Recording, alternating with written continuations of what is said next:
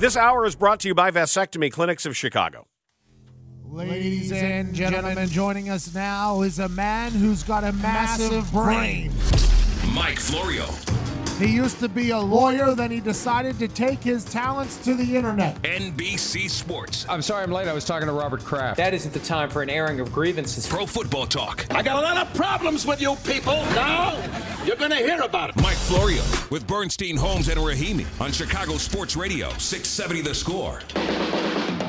Back to Indy we go. Mike Florio joins us on the Circa Sports Illinois hotline. Download the Circa Sports app today. So, Mike, the question is, how much oxygen is being used by the Bears and attention to the Bears and all of the waiting for what they could do or may do?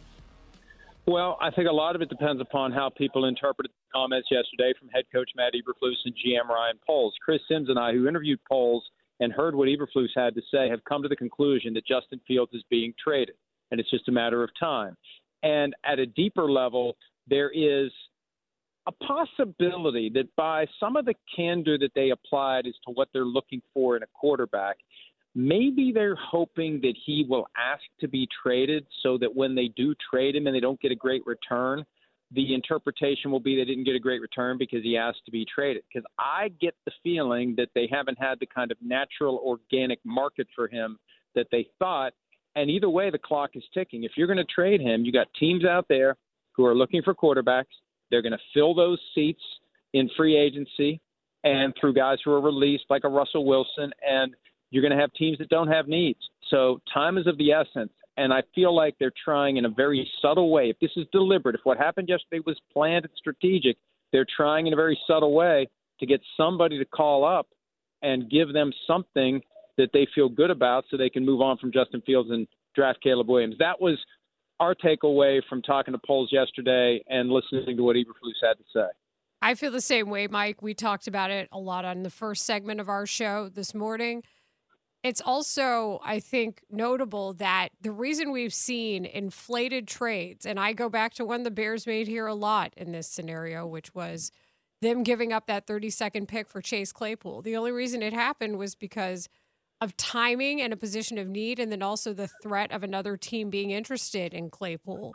And to hear what the going rate has been on the trade for Justin Fields and what the return would be, not be different from anybody. Everybody's saying the neighborhood of a second-round pick and something else for a quarterback that a team could build around with a lot more talent than a guy like the guy I just mentioned before in Claypool. It is surprising to see everybody be so synchronized on this. You have to question it somewhat. Well, you're right. And there's one other way this could go, although it's risky for the Bears. They could decide to hold on to Fields until after round one, and then in that 18-hour window between the end of round one and the start of round two, if there's a team that still doesn't have the quarterback it feels good about because it didn't sign a guy in free agency and it didn't get the guy it thought it was going to get in the first round of the draft, then you could send a second-round pick and maybe some more to get Justin Fields. But that's risky because if that doesn't work, then what do you do with Justin Fields? Do you keep him for one more year at $3.2 million and have Caleb Williams on the roster as well and try to do an Alex Smith, Patrick Mahomes thing? I don't think Fields is going to go along with that. You've got. I don't think Caleb Williams is going to go along with that. Yeah. I mean, really, that's the other thing. We presume, like, you just sit him for a year. Williams is – I think he wants to find out right away with this. Right. What's the plan here? He's interviewing teams, and if somebody says, well, yeah, you're going to be an apprentice for a year, you're like, hell no, I'm not. Yeah, I don't think there's a good way out of this for the Bears other than to strike the best deal they can and have it in place when the league year begins before a team decides we're just going to go sign this guy or that guy or that guy. And it works against the Bears that there are so many veteran quarterbacks who are available or are going to be available this year. You got Kirk Cousins, you got Baker Mayfield, you've got Jimmy Garoppolo, who isn't a high-end starter. But Russell Wilson. Serviceable if you keep him healthy. Mm-hmm. Wilson's going to be available. Sam Darnold's going to be available, who, they're not ready to give up on him yet. I mean, you've got options out there, and that just makes it challenging for the Bears to get this thing landed properly when whoever acquires Fields is going to have to give up something to get him. Mike, I'd love to know what you know about Arthur Blank as an owner, because you think about a place for Justin Fields to land. Atlanta, the place that he's from, he's an exciting player. Arthur Blank has been a fan of having exciting players. With Raheem Morris saying what he said yesterday about, hey, if Atlanta had better quarterbacks, I wouldn't even be here right now.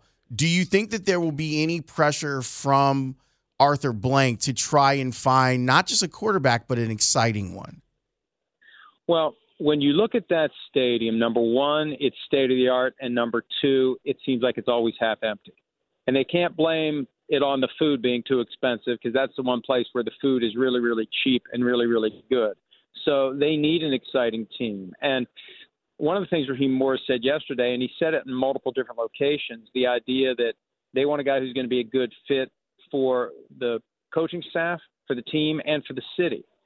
And when you've got Fields with a connection there, you've got Kirk Cousins with a connection there, his wife's from Alpharetta and her family still lives there. I mean, you know, they're kind of playing their hand a little bit, and it just makes you wonder which way they're going to go. You can get Cousins for nothing by way of trade compensation. You have to give up something to get Fields, and Fields is going to want to get paid at some point on the back end. But think about Fields with those weapons that they have. I mean, my goodness, like, we still don't know where his ceiling's going to be, but you put a lot of great players around him, all of a sudden his ceiling's going to be a little bit higher than what we would have thought. I mean, that is all we've been trying to say, Mike, is everything looks really good, and suddenly a lot of criticisms about not being able to lead a team down a field late in a game when you have multiple options where you can throw, run, or pass to. A lot of things look a lot better suddenly for him, and I think the discussion changes immensely. Yeah, you don't need to worry about leading the team down the field late in the game, because you're going to be well ahead by the time late in the game rolls around.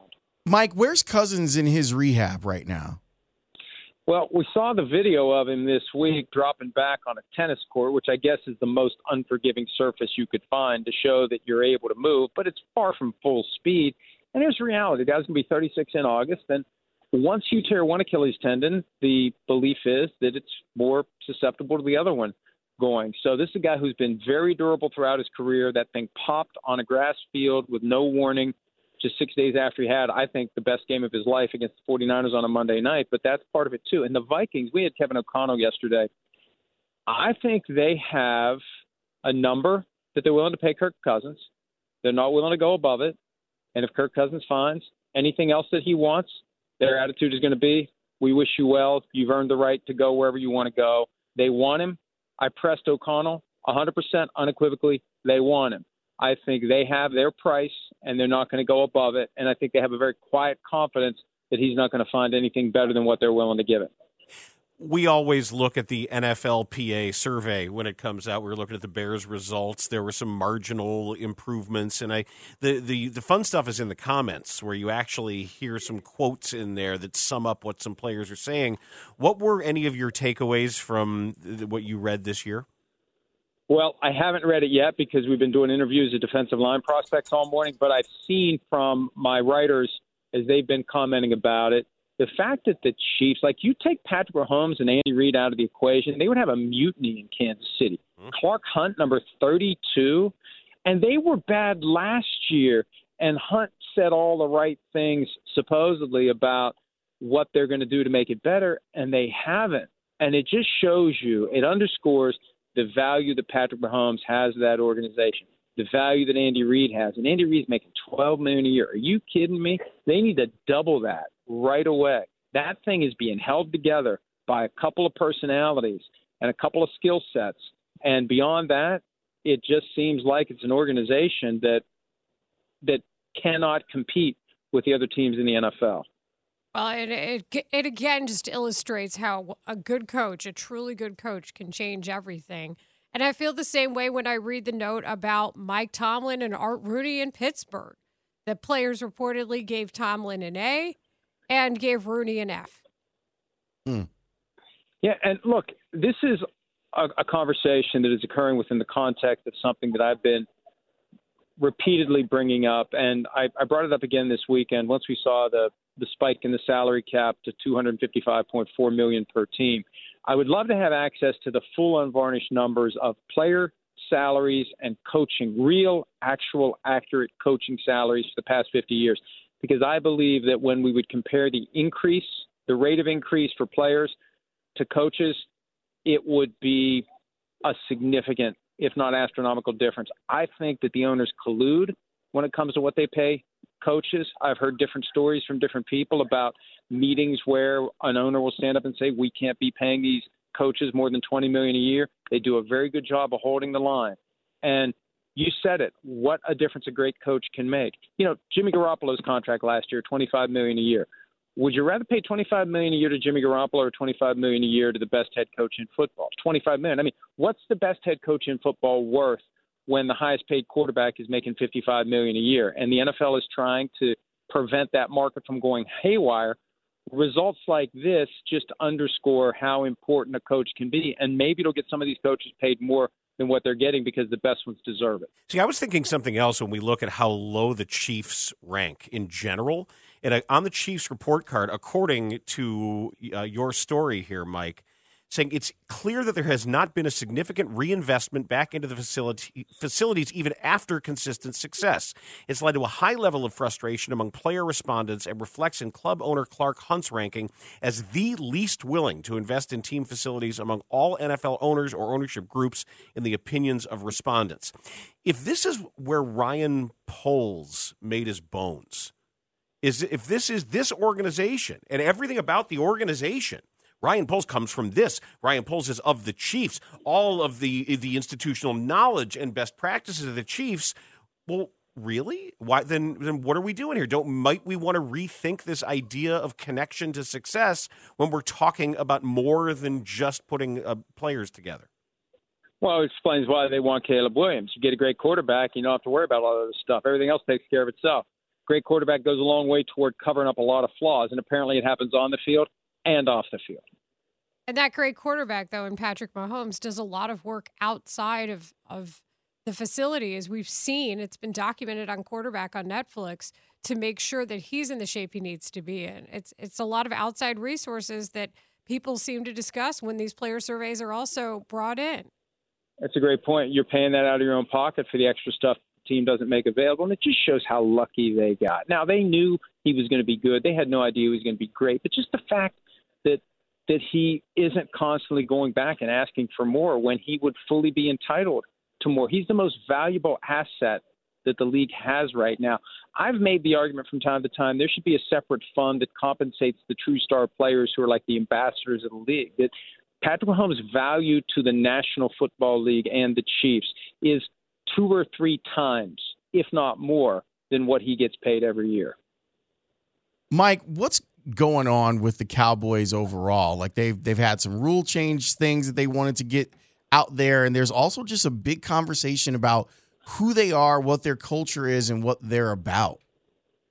Well, one of the big questions emerged from a comment that Jerry Jones made a couple of weeks ago that he wants to go all in this year. It's like, well, what does that even mean to go all in? When you got a quarterback with a $59.4 million cap number, what does it mean to go all in? How are you going to create the cap space necessary with his deal to go all in? What are you doing with Michael Parsons? Are you going to defer his contract another year so you have the money necessary to go out and address your other flaws? You got a receiver in CeeDee Lamb who's waited 4 years now to get his contract. Well, 1 year because you can't get one until after the first 3 years. He wants his contract. How do you go all in with making your team better when you've got to take care of him? They have a lot of issues they have to deal with. And yes, every team is happy that the salary cap has gone up. I don't know that the salary cap going to where it is nearly enough to begin to solve the issues the Cowboys have as they try to hold together the team they have, add to it, and finally get back to the NFC Championship game for the first time since 1995. Every time I say that, it sounds ridiculous that it's been that long for the Cowboys, 29 years since the last time they're in the NFC Championship. But I don't see them doing anything this year that's going to make people say they definitely will get back there next year. Of all the people that you've had the opportunity to talk with, whether it's off the record or sitting down with you at PFT, who's impressed you? Who did you walk away from? You look at Chris, you go, oh, man, like that person was way better than we expected or more truthful than we thought. Well, I thought that Kevin O'Connell cleared up a lot of stuff that I'd been wondering about with the Vikings, both as it relates to Kirk Cousins and as it relates to Justin Jefferson. I don't know what's going to happen with Jefferson long term. They really want to get him signed. They don't want to trade him, and they've made it clear that they haven't had any conversations or discussions about it. I just can't help but wonder whether or not at some point Jefferson gets exasperated and asks to be traded. But O'Connell did give me clarity that we hadn't previously had on their desire to keep Kirk Cousins. They hadn't been very plain about it. And I don't know whether that's deliberate, whether they want the confusion or not, but from the perspective of fans and media, you really don't know what they're up to. Oh, and by the way, the best moment of the week, and we actually went viral in a good way for a change, Andy Reid telling us that Taylor Swift made homemade Pop-Tarts for the Chiefs offensive linemen, and Andy didn't get one. That was apparently everywhere this morning. So you never know where you're going to get your moment, but you take it when it comes. It's going to be on this show in a little bit, too. I'd like Sometimes to know the brand comes to you. Yeah, I still want to know what constitutes a homemade Pop-Tart, how that's different from a turnover or like... it's one thing to make a pastry. She didn't make things to be toasted. I need to know more. I think it's just pie crust on either side and flat. Yeah. Right, turnover's open faced. Well, popover is different too because that could be in a muffin. Sweet Mandy B's does it. Just walk over there and ask them how they do it. Okay. They do homemade Pop-Tarts as well. So, Mike, Sweet Mandy B's for you if you're ever in town. If you're ever in Chicago, look, Sweet Mandy B's. I have suspicion about this that is rooted in something that happened when I was a kid. My mother made a big tray of cookies for a friend of hers in the neighborhood who was having a Christmas party, and the cookies went over extremely well, and the friend claimed credit for making the cookies. Oh, I can't help but wonder whether or not the Pop-Tarts were actually made by Taylor Swift. I feel like she did. I think that was like a labor of love and her trying to connect with those folks. Well, whatever she did, it worked, although Andy Reid didn't get any Pop-Tarts. That's the only caveat. I try some of them. I have with a those different nuggies. When you brought that up, Mike, I have a completely different memory of the one time my mom made a bunch of cookies to go to a holiday like cookie swap party, and I didn't know, and I ate them all. And and she said, where are my cookies? I don't know. Nobody told me that those are off limits. Like put a sign on them or something. So I never lived that down. Mike, we appreciate you, man. Have a good rest of your day. We'll talk to you soon. That's Mike Florio, Pro Football Talk.